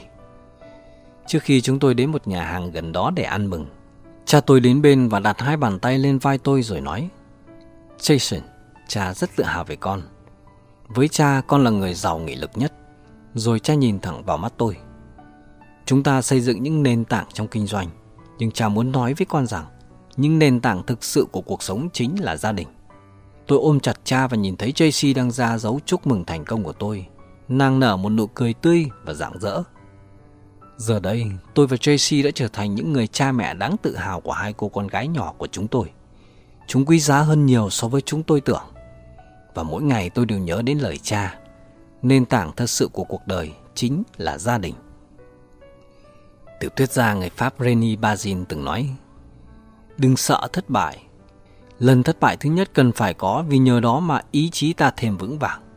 Lần thứ hai có thể hữu ích. Nếu đến thất bại lần thứ ba mà ta vẫn đứng vững thì ta thật sự là một con người. Ngay cả những bông hoa hướng dương luôn hướng về phía mặt trời cũng cần phải làm việc chăm chỉ vào đêm khuya để sắp xếp lại auxin, một hormone tăng trưởng ở thực vật, để vào lúc 3 giờ sáng chúng lại sẵn sàng hướng về phía đông của mặt trời mọc. Dù cuộc đời có mịt mù sương khói, hãy sẵn sàng đón nhận ánh nắng một lần nữa. Đừng bao giờ từ bỏ hy vọng và đừng bao giờ quên trở thành phiên bản tốt hơn của chính mình. Hãy tích cực, hãy lạc quan. Những điều tốt đẹp đó cuối cùng sẽ đến với bạn từng chút, từng chút một. Nhà văn Dương Giáng đã từng nói, ai rồi cũng sẽ có lúc khó khăn, áp lực trong cuộc sống, bực bội trong công việc, áp lực trong học hành, lo sợ trong tình yêu. Vượt qua được thì cuộc đời bỗng sáng tỏ, nhưng nếu không vượt qua được thì thời gian sẽ dạy bạn cách bắt tay làm hòa. Như vậy không vướng bận thì sẽ qua. Trong đời người không có nỗi đau nào là không thể vượt qua, không có gì là chìm đắm mãi trong vô tận. Cuộc đời còn dài, xin cho tôi và bạn xem nhẹ được mất và luôn hy vọng hướng về ngày mai tươi sáng. Nhân sinh tại thế, khoan thứ cho người là để giải thoát thân tâm khiến cõi lòng ta an yên, bình hòa. Thưa quý vị và các bạn, nỗi khổ của cuộc đời nằm ở sự dính mắc, khó khăn của cuộc đời nằm ở sự buông bỏ. Buông bỏ có thể khiến người ta sống như trên thiên đường. Ngược lại, dính mắc chấp trước sẽ khiến cuộc sống thêm nặng nề, u tối như trốn địa ngục. Hãy thứ tha bỏ qua lỗi lầm của người khác và điều bạn nhận được là sự nhẹ nhõm trong lòng. Nếu bạn cứ mãi vướng mắc và phàn nàn về lỗi lầm của người khác, thân tâm bạn sẽ mãi chỉ bị tra tấn vô tận không thôi. Điều tồi tệ nhất trên thế giới này là tự trừng phạt mình bằng lỗi lầm của người khác. Điều đau đớn nhất trong cuộc sống không phải là sự tổn hại của người khác, mà là sự trói buộc mà bạn dành cho chính mình. Càng trải nghiệm, chúng ta lại càng thấm thía rằng thời gian dành cho chúng ta không còn nhiều. Chúng ta sẽ ngày càng già đi nhanh chóng Cuộc sống vốn tám chín phần không như ý Càng dính mắc lâu ngày chỉ làm tiêu tan lãng phí cuộc sống hiện tại của bạn Nhà văn người Ireland Oscar Wilde đã từng nói Vì lợi ích của riêng tôi, tôi phải tha thứ một số điều Bởi vì một người không thể thức dậy mỗi đêm và trồng gai trong khu vườn tâm hồn Có một câu chuyện như thế này Một vị sư phụ cầm một cốc nước đầy và hỏi các đệ tử của mình các con hãy đoán xem cốc này nặng bao nhiêu. 50 gram, 100 gram và 125 gram. Các đệ tử vội vàng trả lời. Sư phụ nói, ta cũng không biết nó nặng bao nhiêu, nhưng chắc chắn rằng các con sẽ không cảm thấy mỏi tay khi cầm nó chứ. Bây giờ câu hỏi của ta là, nếu ta cầm nó như thế này trong vài phút, điều gì sẽ xảy ra? Vị sư phụ nói, không có gì. Các đệ tử trả lời. Thật tốt, nên vậy nếu ta cầm giữ cái cốc này trong một giờ thì sao? Vị sư phụ lại hỏi. Cánh tay sẽ rất đau mỏi ạ. Một đệ tử trả lời. Chính xác, nếu ta cầm giữ cái cốc nước này cả ngày thì sao? Vị sư phụ lại hỏi tiếp. Cánh tay nhất định sẽ bị tê dại, cơ bắp sẽ cò quắp. Đến lúc đó tất yếu cần phải tìm thầy thuốc chữa chạy. Một đệ tử khác mạnh dạn nói. Vị sư phụ nói Đúng thế, trọng lượng của chiếc cốc có thay đổi trong khoảng thời gian khi ta cầm nó không? Sẽ không. Vậy tại sao cánh tay giữ cốc lại bị đau? Tại sao các cơ lại bị co rút? Vị sư phụ dừng lại một chút rồi lại hỏi. Ta không muốn cánh tay đau nhức, bắp thịt bị co rút. Vậy ta nên làm như thế nào? Trong thoáng chốc im lặng, bỗng có đệ tử đứng dậy trả lời. Rất đơn giản ạ, ta chỉ cần đặt cốc nước xuống là được.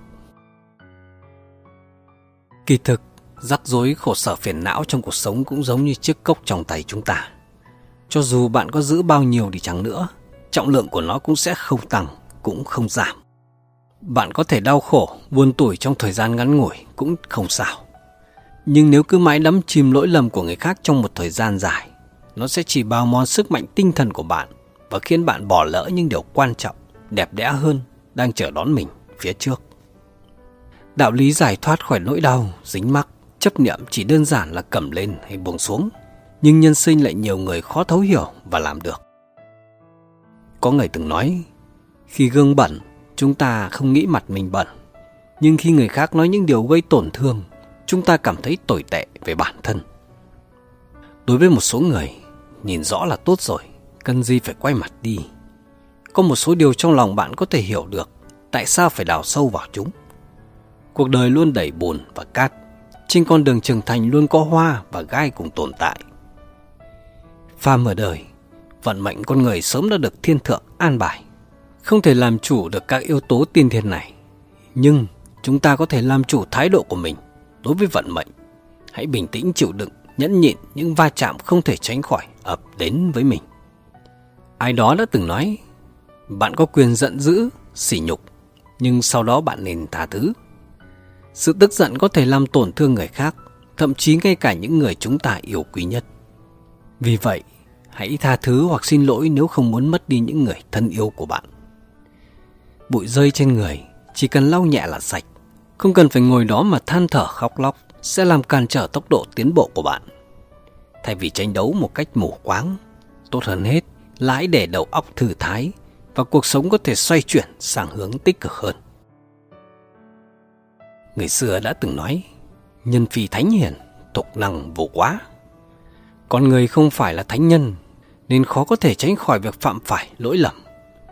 Trong cuộc đời này, chúng ta sẽ gặp đủ loại người. Mỗi người đều có một trải nghiệm sống khác nhau. Điều này tạo nên cấp độ cảnh giới của người đó. Tiểu thuyết gia, nhà dịch giả văn học người Nhật Bản Haruki Murakami từng nói Không phải tất cả cá sẽ sống trong cùng một vùng biển lòng người khác nhau nên nhìn nhận sự việc cũng khác nhau. Sự tu luyện của mỗi người là khác nhau nên phong cách làm việc cũng khác nhau. Không ai có thể đảm bảo rằng anh ta sẽ không phạm sai lầm trong cuộc đời của mình và anh ta sẽ không nợ ai một điều gì dù là nhỏ nhất. Khi bạn cảm thấy muốn chỉ trích người khác, bạn phải nhớ rằng không phải ai trên thế giới này cũng có ưu điểm như của bạn. Ngược lại, khi bạn có thể buông bỏ những khiếm khuyết của người khác bạn cũng hiểu được ý nghĩa của sự tha thứ những người bàn luận phàn nàn và vạch lá tìm sâu nhìn thấy lỗi của người khác những kiểu người như thế này chỉ suốt ngày tỏa ra năng lượng tiêu cực may mắn đương nhiên sẽ bỏ qua người đó gương có thể phản chiếu ra hình ảnh của vật thể phía trước nhưng nếu mặt gương bị phủ một lớp bụi thì hình ảnh phản chiếu sẽ bị mờ nhạt và không được rõ ràng tâm của con người cũng như mặt gương soi vậy. Tâm người quân tử sáng tỏ, nhìn núi ra núi, nhìn sông ra sông. Nếu tâm của một người đã bị che lấp bởi lớp bụi danh lợi tình, nơi trần thế sẽ khó có thể nhìn mọi sự được minh bạch. Có một câu chuyện kể rằng, một vị thiền sư có một học trò rất hay phàn nàn. Một hôm, thiền sư bỏ nắm muối vào cốc nước và cho người đệ tử này uống. Đệ tử nói, muối đắng. Thiền sư rắc thêm muối vào hồ và bảo đệ tử nếm lại nước trong hồ. Uống xong, đệ tử nói, thật là tinh khiết, ngọt ngào. Thiền sư bèn nói tiếp, nỗi đau trong đời là muối. Khi ở trong ly nước thì mặn đắng, nhưng khi hòa tan vào hồ nước thì nước vẫn ngọt ngào, tinh khiết. Con muốn là một ly nước hay là một hồ nước? Khi một giọt mực rơi vào cốc nước trong, nước lập tức đổi màu, không thể uống được. Nhưng khi một giọt mực tan vào biển, nước vẫn trong xanh. Một người từ tầng 20 nhìn xuống, tất cả những gì bạn nhìn thấy là những cảnh vật nên thơ vào những ngày đẹp trời. Nhưng từ tầng 2 nhìn xuống, tất cả những gì bạn thấy chỉ có thể là rác khắp sân. Nếu thiếu tầm cao trong cuộc sống, tất cả những gì bạn thấy chỉ là rác và cỏ dại. Nếu không có những khuôn mẫu trong cuộc sống, những gì bạn đang phải đối mặt đều là rất tầm thường. Tâm bắt nguồn từ cảnh, và cảnh lại được sinh ra từ tâm. Nhà tản văn và họa sĩ Phong Tử Khải từng nói, vì không chỗ giải thoát, thả an vui, vì không có tịnh độ nên tham thiền, vì không viên mãn nên nhẹ lòng. Tốt hơn hết là nên lạc quan. Chỉ bằng cách nuốt vào những lời bất bình do người khác đưa ra, bạn mới có thể nuôi sống khuôn mẫu của chính mình. Khoan dung với người khác là rộng lượng, hạ mình là trọng lượng. Những điều này là phẩm hạnh cao quý của một con người. Hãy tử tế với chính mình, đó mới là người ở bên bạn lâu nhất. Thời gian trôi qua, cuối cùng chúng ta sẽ tha thứ cho những người đã làm tổn thương mình. Tha thứ cho người khác cũng chính là tha thứ cho bản thân mình. Cứ mãi dây dưa, người đau khổ cuối cùng chỉ có mình mà thôi. Cuộc sống của người trưởng thành luôn là một nửa thấu hiểu và một nửa thỏa hiệp. Không kén chọn không phải là dấu hiệu của sự vô tâm mà là bạn đã trải qua những thử thách thăng trầm của cuộc sống tuyệt vời và học được cách sống thuận theo tự nhiên. Tôi điểm mặc để tự nhiên diễn ra không phải vì bất lực, cũng không ép buộc bản thân hay làm người khác khó xử, mà chỉ cần cố gắng hết sức là chính mình. Trong liễu phạm tự huấn có viết, tạc nhật trùng trùng, thí như tạc nhật tử, kim nhật trùng trùng, thí như kim nhật sinh. Nghĩa là mọi thứ trong quá khứ giống như chết đi ngày hôm qua, mọi thứ trong tương lai giống như được sinh ra từ hôm nay. Cho dù có bao nhiêu điều đã xảy ra trong quá khứ, cho đến ngày hôm qua, tất cả chúng đều không liên quan. Vì tương lai, đừng để điều tồi tệ xảy ra ngày hôm qua ảnh hưởng đến tâm trạng của bạn ngày hôm nay. Phần còn lại cuộc đời của chúng ta sẽ không còn nhiều, chúng ta vẫn còn một chặng đường dài phía trước và những ngôi sao sáng để đón nhận, nhìn thấy. Hãy tiết kiệm trân quý thời gian cho phong cảnh đẹp nhất. Đừng dễ dàng từ bỏ quyền được hạnh phúc vì những người và những thứ không xứng đáng, rồi đánh mất đi những điều tốt đẹp hơn của chính mình vào ngày mai. Cuộc đời còn lại của bạn là quý giá. Bạn có thể bỏ qua lỗi lầm của người khác và giải phóng trái tim của chính mình. Cắt đứt quá khứ đau buồn, hòa giải với chính mình và đón nhận thế giới một cách ấm áp khi con người có sự khoan thứ chắc chắn trong tâm họ sẽ sinh lòng từ ái có thể lấy đức báo oán dùng nhân nghĩa đối đãi với bản thân và người khác họ cũng có đủ trí tuệ để chung sống hòa bình với những điều chẳng thuận lòng như ý do đó khoan thứ là một nguồn sức mạnh từ bi cao thượng cũng là cách để giải thoát cho cõi lòng thêm bình hòa an yên Xin chân thành cảm ơn quý vị và các bạn đã dành ra thời gian quý giá của mình để lắng nghe bài chia sẻ này. Xin kính chúc quý vị và các bạn cùng gia đình luôn luôn được hạnh phúc, thành công và bình an trong cuộc sống. Xin trân trọng kính chào và hẹn gặp lại. 9 câu hỏi tại sao giúp nhân sinh thức tỉnh thoát khỏi cơn mộng trần gian. Thưa quý vị và các bạn, nhân sinh ở đời có hàng vạn câu hỏi vì sao. Ví như vì sao tôi khổ, vì sao tôi không vui, vì sao tôi không thấy hạnh phúc, vân vân. Nếu hiện tại cuộc sống của bạn cũng đang khốn cảm vướng mắc vào những vấn đề này, những câu hỏi tương tự như thế, thì sau đây là 9 câu hỏi có thể giúp bạn tìm được lối ra giữa mê cung và thoát khỏi cơn mộng trần gian. Thứ nhất là tại sao bạn thấy tâm trí mình mệt mỏi?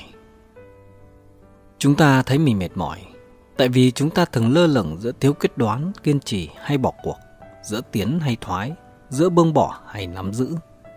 Cuộc sống sẽ luôn có một số điều đáng ghi nhớ và một số điều phải từ bỏ. Từ bỏ và kiên trì là thái độ mà ai cũng gặp phải khi đối mặt với những vấn đề trong cuộc sống. Kiên trì cũng là dũng khí, mà dám từ bỏ cũng là dũng khí. Cuộc đời là một chuỗi của sự lựa chọn.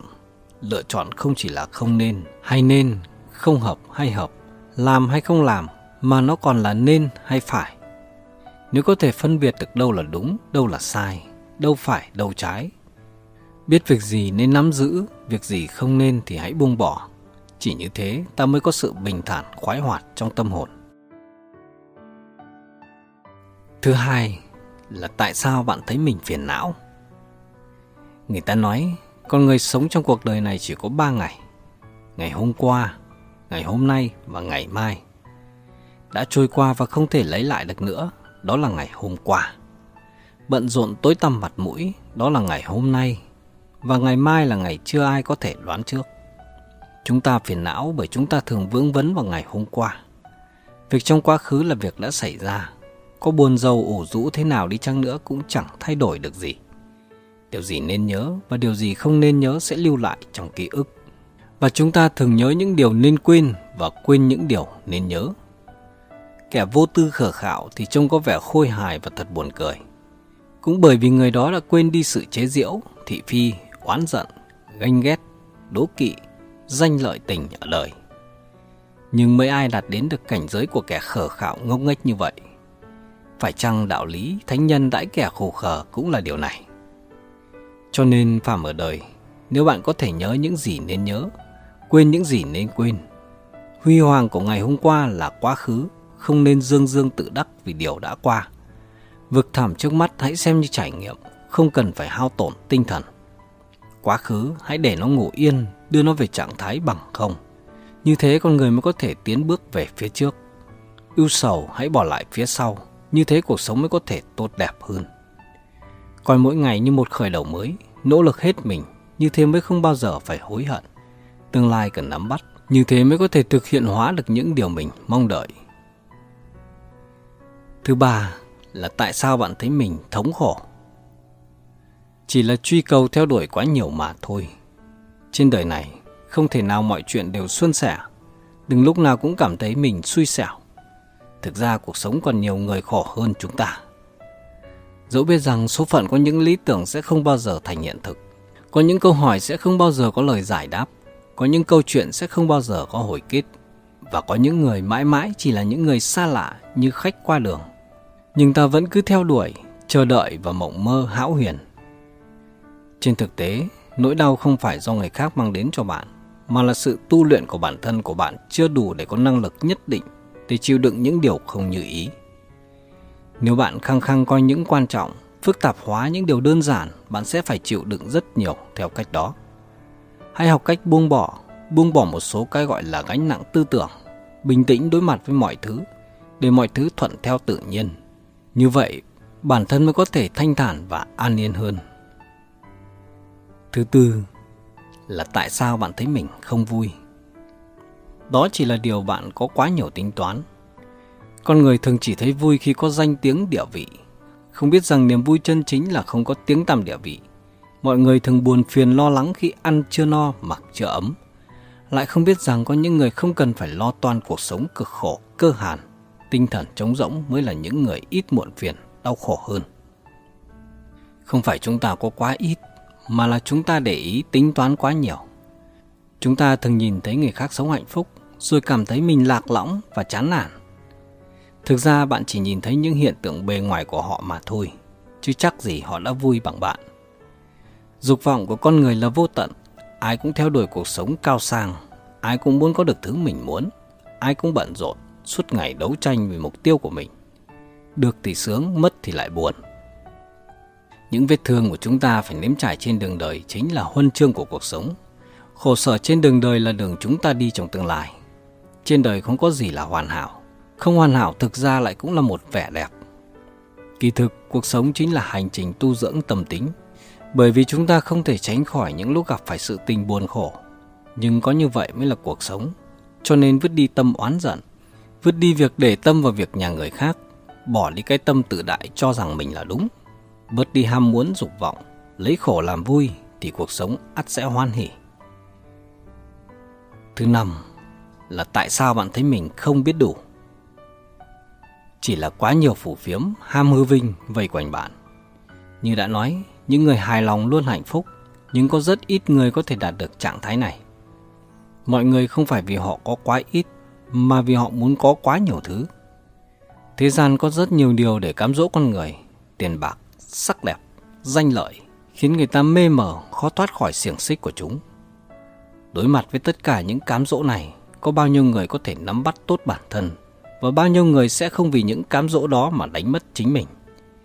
Cây cao thì đón gió lớn, vật cực tất phản, quá đầy thì tràn, quá cứng thì gãy, vì vậy, con người ta phải biết ước chế đặt ra làn danh cho mình khi đứng trước tài vật và quyền lực. Nếu một người không thể làm được điều ấy thì khi tham dục vượt quá hạn độ, nhất định, rồi thì tất nhiên sẽ tự rước lấy nhục. Người ấy sẽ gặp phải tổn thất to lớn và nghiêm trọng về phương diện vật chất, địa vị xã hội và tinh thần. Thứ sáu là tại sao bạn thấy mình không hạnh phúc? Cũng giống như trí túc an bẩn biết đủ thưởng vui. Bạn không thấy mình hạnh phúc chỉ là thiếu mãn nguyện hài lòng mỗi người đều có những cảm nhận và yêu cầu khác nhau về hạnh phúc người dễ hài lòng và biết cách hài lòng sẽ dễ hạnh phúc hơn ai đó đã từng nói một câu rất hay rằng hạnh phúc giống như một tòa kim tự tháp có rất nhiều tầng càng lên cao thì hạnh phúc càng ít đạt được hạnh phúc lại càng khó càng ở tầng dưới thì hạnh phúc càng dễ chạm đến hơn hạnh phúc thực chất là một loại mong mỏi và cảm nhận của tâm hồn chỉ cần chúng ta dụng tâm khám phá và cảm nhận, bạn sẽ thấy rằng hạnh phúc thật giản đơn, ở ngay quanh chúng ta chứ chẳng phải nơi nào xa xôi. Chẳng qua những hạnh phúc ấy thường bị chúng ta xem nhẹ, lãng quên mà thôi. Thứ bảy, làm sao để có thể bạn thấy mình cảm thấy hạnh phúc? Hạnh phúc quanh ta đôi khi thật là những điều rất giản dị. Ví như, hạnh phúc không phải là có nhiều bạn chỉ cần có một người bạn có thể hiểu mình và mình cũng có thể hiểu họ để sẻ chia có thể nói ra với nhau tất cả mà không hề tính toán hạnh phúc là có khi có thể sống thật với con người của mình sống theo trái tim của mình chứ không phải núp dưới một tấm mặt nạ nào có thể khóc khi buồn buồn thật sự và có thể cười khi vui dù chỉ là một niềm vui nhỏ hạnh phúc là mỗi buổi sáng thức dậy là một ngày mới với những dự định mới không vương vấn chuyện hôm qua và cũng chẳng phải lo nghĩ chuyện ngày mai. Hạnh phúc là cảm thấy vui khi những người xung quanh mình hạnh phúc và điều đó sẽ lại càng tuyệt vời hơn khi chính mình là người mang đến điều đó cho họ. Hạnh phúc là khi ta biết cách để đứng dậy, cách để quên đi nỗi đau, biết tiến lên phía trước một cách lạc quan. Hãy vui lên vì hạnh phúc đang nằm trong tầm tay của mỗi người và quan trọng là bạn có nắm giữ được nó hay không. Hạnh phúc là những khi buồn nhất tuyệt vọng nhất rồi bất chợt nhận ra cuộc đời này thật đáng sống, thật đáng để chúng ta lạc quan. Hạnh phúc là những khi phóng xe đắm mình trong cơn mưa, vẫn cảm nhận được cảm giác man mát và dễ chịu. Hạnh phúc là những lúc tụ họp ăn uống với bạn bè, nói bất cứ thứ gì mình cũng không ngại. Hạnh phúc là những khi tự cho phép mình được say một chút, được lâng lâng một chút.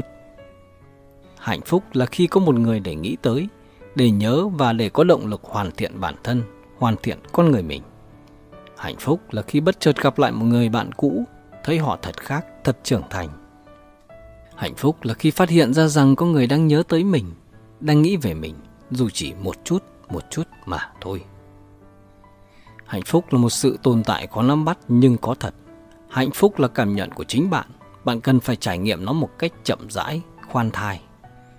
Khoảng cách của hạnh phúc có lúc gần, lúc xa, Tường gần trong lòng tay mà chớp mắt đã vụt bay. Cuộc đời bình lặng như nước lã, nhưng ta đâu biết rằng chính sự thanh khiết của nó mới làm nên cuộc đời ta hạnh phúc.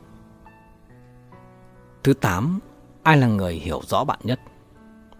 Con người luôn là chủ thể của những mâu thuẫn, thường ở trong mê muội say tỉnh do dự, bị kẹt trong con đường một chiều của thế tục, đi chẳng được, ở cũng không xong.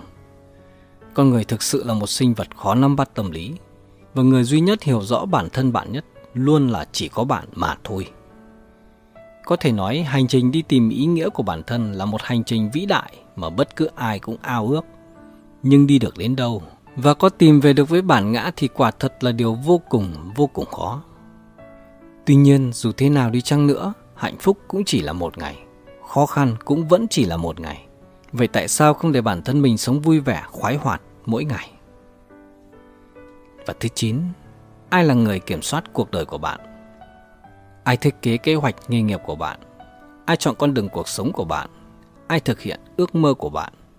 Ai ban cho bạn cuộc sống hạnh phúc? Ai ban cho tâm trạng vui vẻ của bạn? Bạn, chỉ có bạn thôi. Hãy tin tưởng bản thân mình hơn bất cứ điều gì khác. Hãy chăm chỉ phấn đấu không ngừng nghỉ cho mục tiêu, con đường mình đã chọn để thành tựu công nghiệp cuộc đời. Xin chân thành cảm ơn quý vị và các bạn đã dành cho thời gian quý giá để lắng nghe bài chia sẻ. Chính câu hỏi tại sao giúp nhân sinh thức tỉnh thoát khỏi cơn mộng trần gian. Xin kính chúc quý vị và các bạn cùng gia đình luôn luôn được hạnh phúc, bình an và thành công trong cuộc sống. Xin trân trọng kính chào và hẹn gặp lại. Vì sao nói mất tiền tài của cải có thể tránh được tai họa? Kinh dịch cho bạn biết lý do. Thưa quý vị và các bạn, cổ nhân nói phá tài vi hà khắc dĩ miễn trừ tai họa. Có nghĩa là bị mất đi tài sản tiền tài thì sẽ tránh được tai họa. Trong dân gian cũng có câu thành ngữ rất quen thuộc ngắn gọn mà chúng ta thường nghe, cũng với có ý như vậy, đó là của đi thay người. Kỳ thực, của cải chân chính chúng ta vất vả làm ra mới kiếm được, bỗng dưng lại biến mất khiến ta buồn rầu, tức giận, hoang mang, sợ hãi, âu lo. Đó cũng là cái lẽ đương nhiên bất luận là tin tưởng hay nghi ngờ vào điều này. Nhưng ít nhất việc dùng pháp cú phá tài vi hà khắc dĩ miễn trừ tai họa của đi thay người ít nhiều cũng mang lại cho bản thân hoặc người khác bị mất mát thiệt hại tài sản được xoa dịu, an ủi, động viên. Từ đó mà có thể lấy lại được sự thoải mái cân bằng về mặt tâm lý. Mặc dù thực tế điều này không thể đem tài sản đã mất quay trở lại với khổ chủ, nhưng với cách an ủi của đi thay người, có thể mang lại cho chúng ta sự bình ổn tâm lý nhất thời.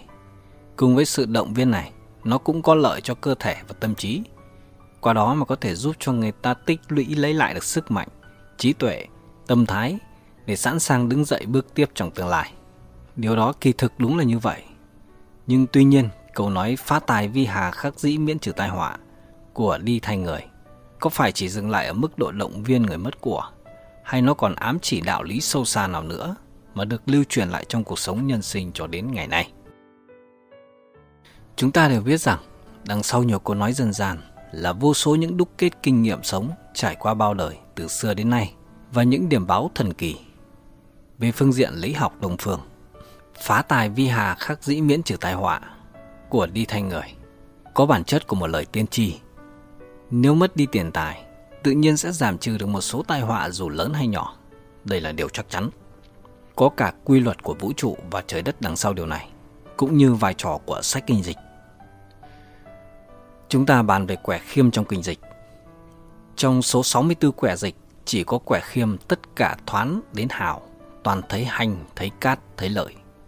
Người xưa gọi quẻ khiêm là nhất khiêm nhị tứ ích, có nghĩa là khiêm một lần được lợi bốn lần. Thoán viết, quẻ khiêm hành thông, đạo trời rút xuống mà sáng láng, đạo đất thấp mà đi lên. Đạo trời làm vơi chỗ đầy mà thêm chỗ khiêm, đạo đất biến đổi chỗ đầy mà trôi vào chỗ khiêm. Quỷ thần làm hại chỗ đầy mà làm phúc cho chỗ khiêm. Đạo người ghét chỗ đầy mà yêu chỗ khiêm. Sự khiêm cao mà sáng, thấp mà không hề vượt qua, đó là sau chót của đấng quân tử. Khiêm tốn này không chỉ bàn về khiêm tốn trong cách đối nhân xử thế, mà còn chỉ sự thiếu thốn, nghèo đói về mặt vật chất. Những điều này không tập trung vào những thay đổi ngắn hạn mà là một xu hướng có quy mô lớn. Kết quả dẫn đến là tiêu tài phá sản, lý do của nó cần phải được suy nghĩ. Xét về các loại tai họa, những tai họa mà một người thường gặp trong cuộc sống đó là như tổn thất tài chính, phá sản, giáng cấp, trừng phạt, thương tật, dịch bệnh, ốm đau, cái chết bất thường. Về nguyên nhân gốc rễ của thảm họa, theo quan điểm triết học của đạo Phật thì điều đó đều không nằm ngoài ngũ độc đó là tham sân si mạng nghi. Người xưa nói, người chết vì tiền, chim chết vì mồi.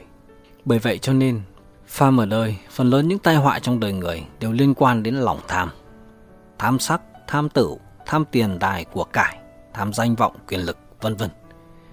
Theo quy luật của trời, quan trọng là phải biết nguyên nhân cái mất đến từ đâu, làm gì với cái đó và vì sao lại mất. Chắc hẳn phải có thêm các yếu tố như kiêu hoặc nhiều hoặc tham đều có trong đó thì mệnh trời mới san bằng và làm giảm nó đi và sau khi cắt giảm lại bù cho nó đầy vào có một đoạn văn nổi tiếng kinh điển trong đạo đức kinh của lão tử giải thích về điều này đó là thiên tri đạo kỳ do trương cung dư cao giả ức chi hạ giả cử chi hữu dư giả tổn chi bất túc giả bổ chi thiên tri đạo tổn hữu dư nhi bổ bất túc có ý rằng đạo trời như dương cung cao thì ép xuống, thấp thì nâng lên. Thừa thì bớt đi, không đủ thì lại bù vào. Đạo trời bớt dư bù thiếu. Không chỉ trời mà đạo người cũng vậy. Nhân chi đạo tắc bất thiên, tổn bất túc nhi phụng hữu dư. Tục năng hữu dư dĩ phụng thiên hạ, duy hữu đạo giả. Đạo người cũng vậy, bớt dư bù thiếu. Ai đem chỗ dư bù đắp cho thiên hạ, phải chăng chỉ có người có đạo? Qua đó ta có thể thấy rằng mất tiền là mất của thừa, nghĩa là biến dư thừa thành thiếu hụt. Một khi trở nên khiêm tốn hoặc thiếu hụt thì nhất định sẽ được sung túc có phúc. Có câu rằng người giàu mà kiêu ngạo cố nhiên không phải là người có học thức, mà kiêu ngạo cái hại cũng khá to. Cho nên nếu như giàu có mà kiêu căng ngạo mạn sẽ có người ghen ghét hãm hại, tất sẽ bị ảnh hưởng đến tài sản, danh tiếng. Đấy cũng chính là quy luật cân bằng của trời cân nhắc từ kinh dịch để tránh tai họa. Trên thực tế, đối với kinh dịch về phương diện phủ chú cũng đáng để xem xét kỹ lưỡng để tiết kiệm tiền và tránh tai họa. Khi chúng ta xem bói bằng lá số tử vi hoặc bói bằng cách lắc tay vài đồng xu, rút thẻ, vân vân, chúng ta có một thuật ngữ gọi là quan quỷ. Quan quỷ này được xuất hiện trong các hào của kinh dịch. Trong tử vi thì gọi là sao quan quỷ và có trong bát tự hay tứ trụ của một người tức là giờ ngày tháng năm sinh của một người đó khi mới chào đời. Trên thực tế, bất kể được gọi là gì, thì quan quỷ được tượng trưng cho tài họa. Việc hao tài tốn của gặp điều bất lợi trong cuộc sống đều do quan quỷ này đại diện. Nếu lấy nguyên lý ngũ hành biểu đạt, ngũ hành thì có kim, mộc, thủy, hỏa, thổ, có tương sinh, tương khắc.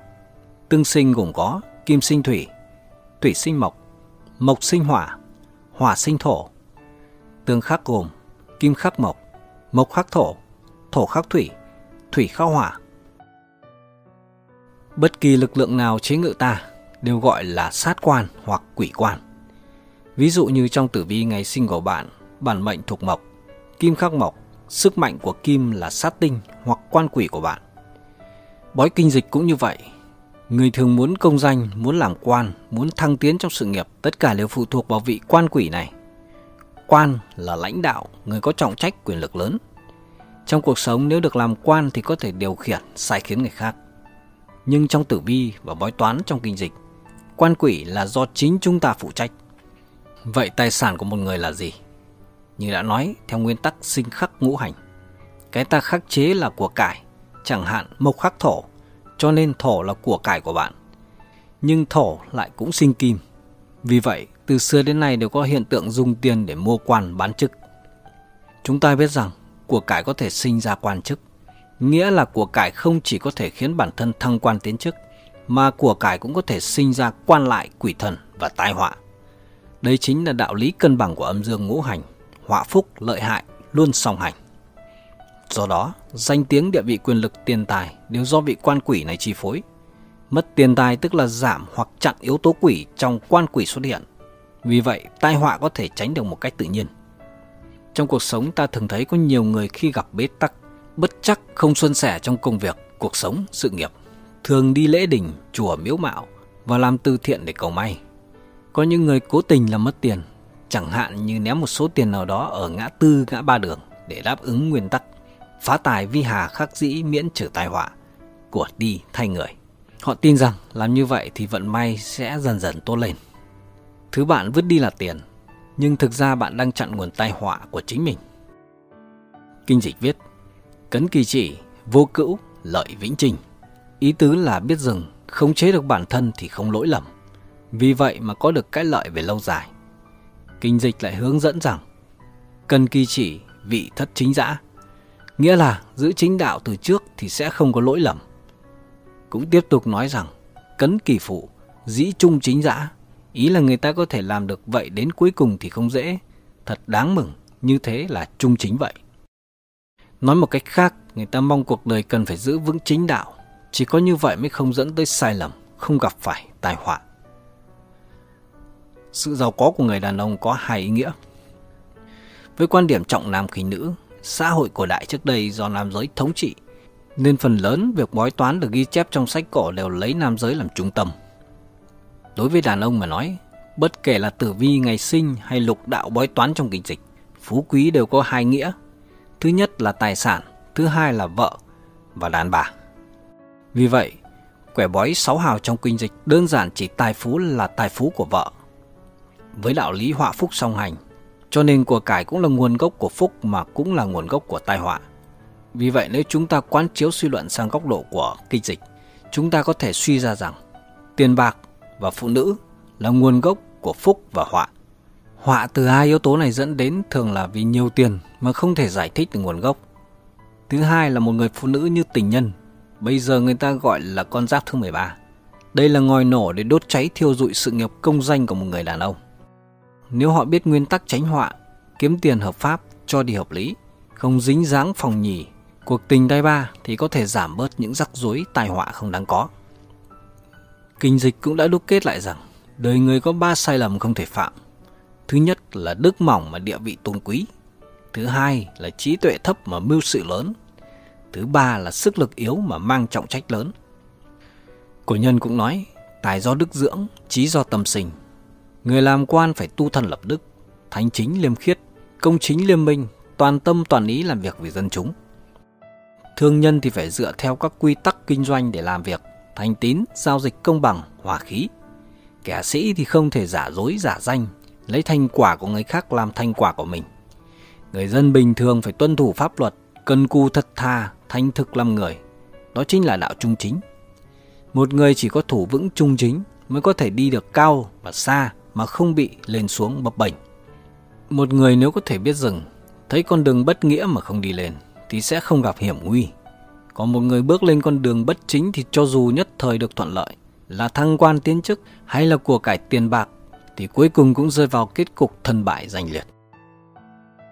Tự chung lại, nhân sinh bất luận là ai, giàu, nghèo, sang hèn, sĩ nông công thương quan quyền, ai ai cũng mong cầu tìm lành tránh dữ, tìm phúc tránh họa.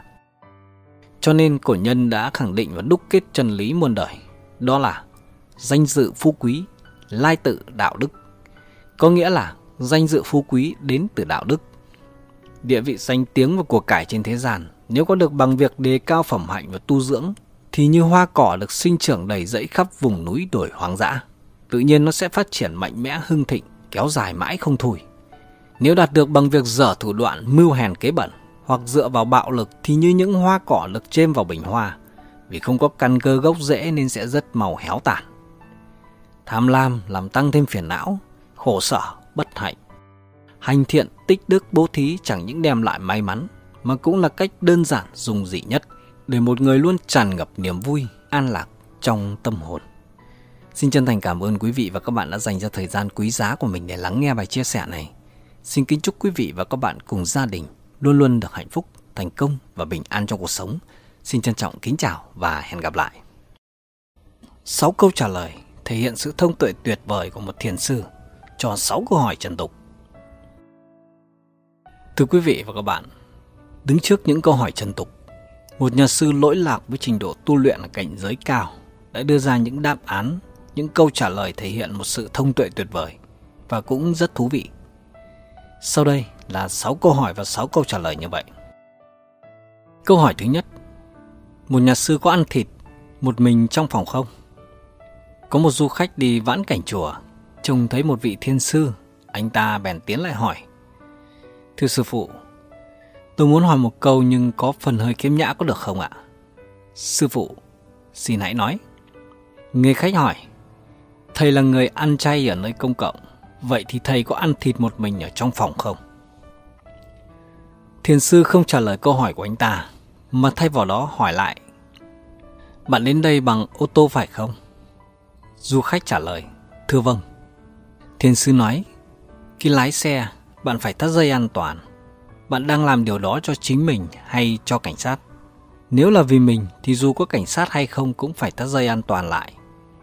Cũng như thế, nếu một người không có kỷ luật tự giác, anh ta sẽ không thể kiên trì và thành công nếu không có sự giám sát.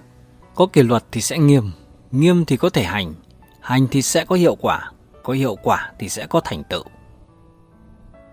Câu hỏi thứ hai, trẻ em được dạy như thế nào một người thính pháp hỏi thưa thầy con của tôi rất ngỗ nghịch không thích học thì phải làm sao thiền sư nói bạn đã bao giờ sao chụp tài liệu văn bản chưa nếu bản photocopy có lỗi đánh máy thì bản copy hay bản chính phải sửa sau đó có người đáp đổi bản thảo gốc đi thiền sư nói nên trình sửa bản gốc và bản sao đồng thời là tốt nhất cha mẹ là bản gốc gia đình chính là máy photocopy, con cái là bản sao. Con cái là tương lai của cha mẹ và cha mẹ là tương lai của con cái. Cha mẹ là người thầy tốt nhất của con cái.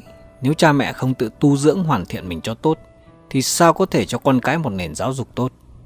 Làm sao có thể yêu cầu trẻ trở nên tốt và xuất sắc hơn? Tốt hơn là cha mẹ cần cải thiện bản thân và làm cho con cái của bạn tốt hơn cùng một lúc. Câu hỏi thứ ba 500 đô la để mua một chiếc xe hơi Một vị đạo hữu phản nản với thiền sư Tại sao tôi làm việc chăm chỉ mà chẳng nhận được hồi báo Đọc kinh và làm việc thiện Nhưng số phận vẫn như cũ Thiền sư nói Tôi có thể gửi cho bạn 500 đô la Đạo hữu Thưa thầy Còn không dám lấy tiền của thầy Thiền sư nói Tôi muốn bạn làm một việc cho tôi Đạo hữu Sư phụ muốn làm gì tôi nhất định sẽ làm cho sư phụ. Thiên sư nói giúp tôi mua một chiếc ô tô. Người đạo hữu ngạc nhiên, tớ sư phụ, làm sao 500 đô có thể mua được một chiếc ô tô? Thiên sư đáp, chư vị có biết rằng 500 đô không thể mua được một chiếc ô tô không? Có quá nhiều người trên thế giới đang vắt óc suy nghĩ, chỉ muốn bỏ ra ít hơn nhưng lại muốn nhận được nhiều hơn. Và điều này rõ ràng là không thể xảy ra. Câu thứ tư Phân có hôi thối không? Một người phụ nữ cứ kêu ca kể đi kể lại khổ nạn của mình không ngừng. thiên sư liền ngắt lời cô ấy và nói Bạn đã phải chịu đựng rất nhiều. Người phụ nữ đáp Người khác phàn nàn nhiều nhất là ba ngày ba đêm Nhưng tôi phàn nàn ba năm thiên sư hỏi Khổ nạn của bạn xảy ra khi nào? Người phụ nữ trả lời Dạ vài năm trước ạ thiên sư nói đó không phải là quá khứ sao? Tại sao cô vẫn còn lưu giữ vương vấn lại? Tạm dừng một lúc rồi thiền sư lại hỏi tiếp. Vậy phân của bạn có hôi không? Người phụ nữ nói, tất nhiên là nó bốc mùi khó chịu ạ. À. Thiền sư ví von, sao không quấn lại mà nắp lên người? Lấy nó ra và nói với người khác khi bạn nhìn thấy nó. Nói rằng tôi đã bị hôi thối bởi thứ này. Người phụ nữ, thật kinh tởm. Thiền sư nói, đúng là như vậy. Khổ nạn đã qua rồi cũng thế Kỷ niệm và phàn nàn giống như lấy phân ra cho người khác xem Nó hôi thối cả mình lẫn người khác Người có hiểu chăng? Người phụ nữ đáp Dạ tôi hiểu rồi Tiến sư hỏi tiếp Sau đó chư vị còn muốn phàn nàn nữa không?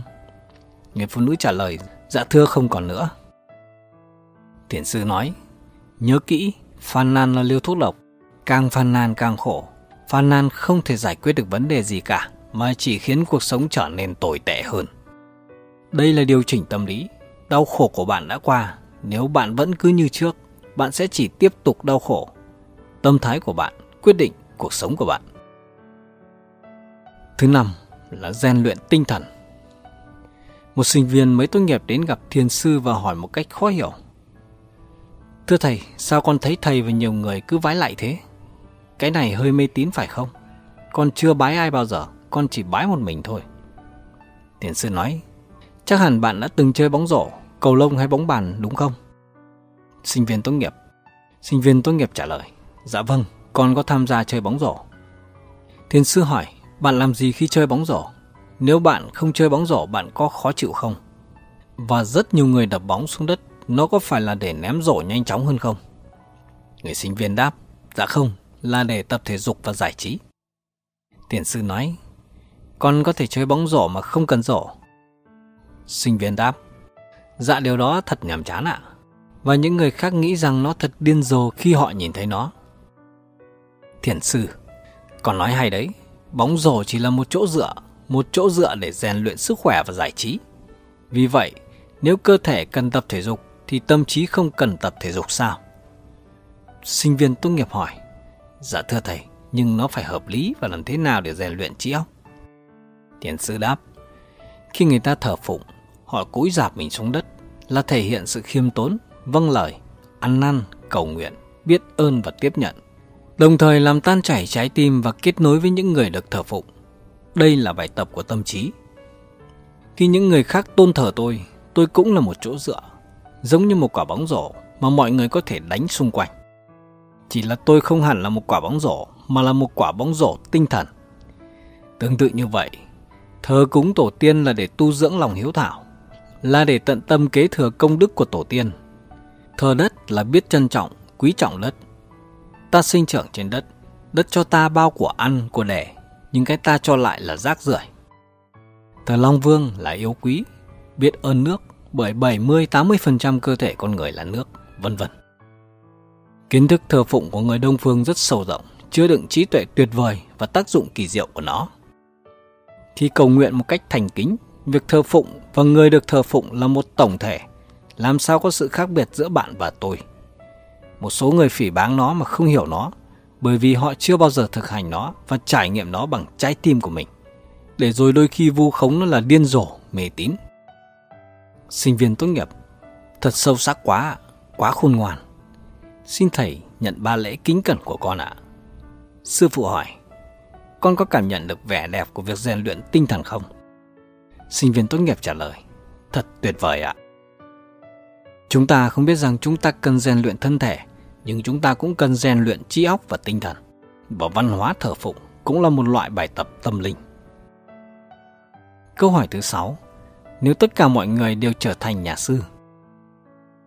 Một nữ giáo viên quan tâm đến đạo Phật đã nói với một vị sư phụ rằng nếu mọi người trên thế giới đều trở thành một nhà sư như thầy, con người có thể tiếp tục sinh tồn không? Như không nghe thấy câu hỏi, hiền sư bình tĩnh và hỏi nữ giáo viên. Con của bạn năm nay bao nhiêu tuổi? Là trai hay gái? Nữ giáo viên trả lời. Dạ thưa thầy, 17 tuổi ạ, và là gái. Sư phụ, đã đến lúc chuẩn bị cho kỳ thi tuyển sinh đại học rồi phải không? Nữ giáo viên dạ đúng ạ. Sư phụ, Chắc con hy vọng nó thi vào trường đại học tốt nhất đúng không? Nữ giáo viên trả lời. Dạ vâng, tất nhiên ạ. Đại học quốc gia là tốt nhất, những trường đại học khác không thú vị. Sư phụ trả lời. Nếu ai cũng nghĩ như con thì còn ai là nông dân không? Không phải tất cả các trường đại học ở các tỉnh khác đều đóng cửa hết sao? Con con nhận thấy rằng con đã có câu trả lời cho câu hỏi của riêng mình chưa? Giống như việc tất cả mọi người đều được nhận vào đại học quốc gia, sẽ không xảy ra việc tất cả mọi người đều trở thành một nhà sư. Nhân loại vẫn tiếp tục sự sống vốn có như tự nhiên và các trường đại học khác vẫn tồn tại và phát triển. Chỉ có một số ít người học Phật giáo, giống như một số ít được nhận vào đại học quốc gia, sẽ không có vấn đề gì và mọi người vẫn tiếp tục tồn tại và phát triển. Xin chân thành cảm ơn quý vị và các bạn đã dành ra thời gian quý giá của mình để lắng nghe bài chia sẻ này. Xin kính chúc quý vị và các bạn cùng gia đình luôn luôn được hạnh phúc, thành công và bình an trong cuộc sống. Xin trân trọng kính chào và hẹn gặp lại.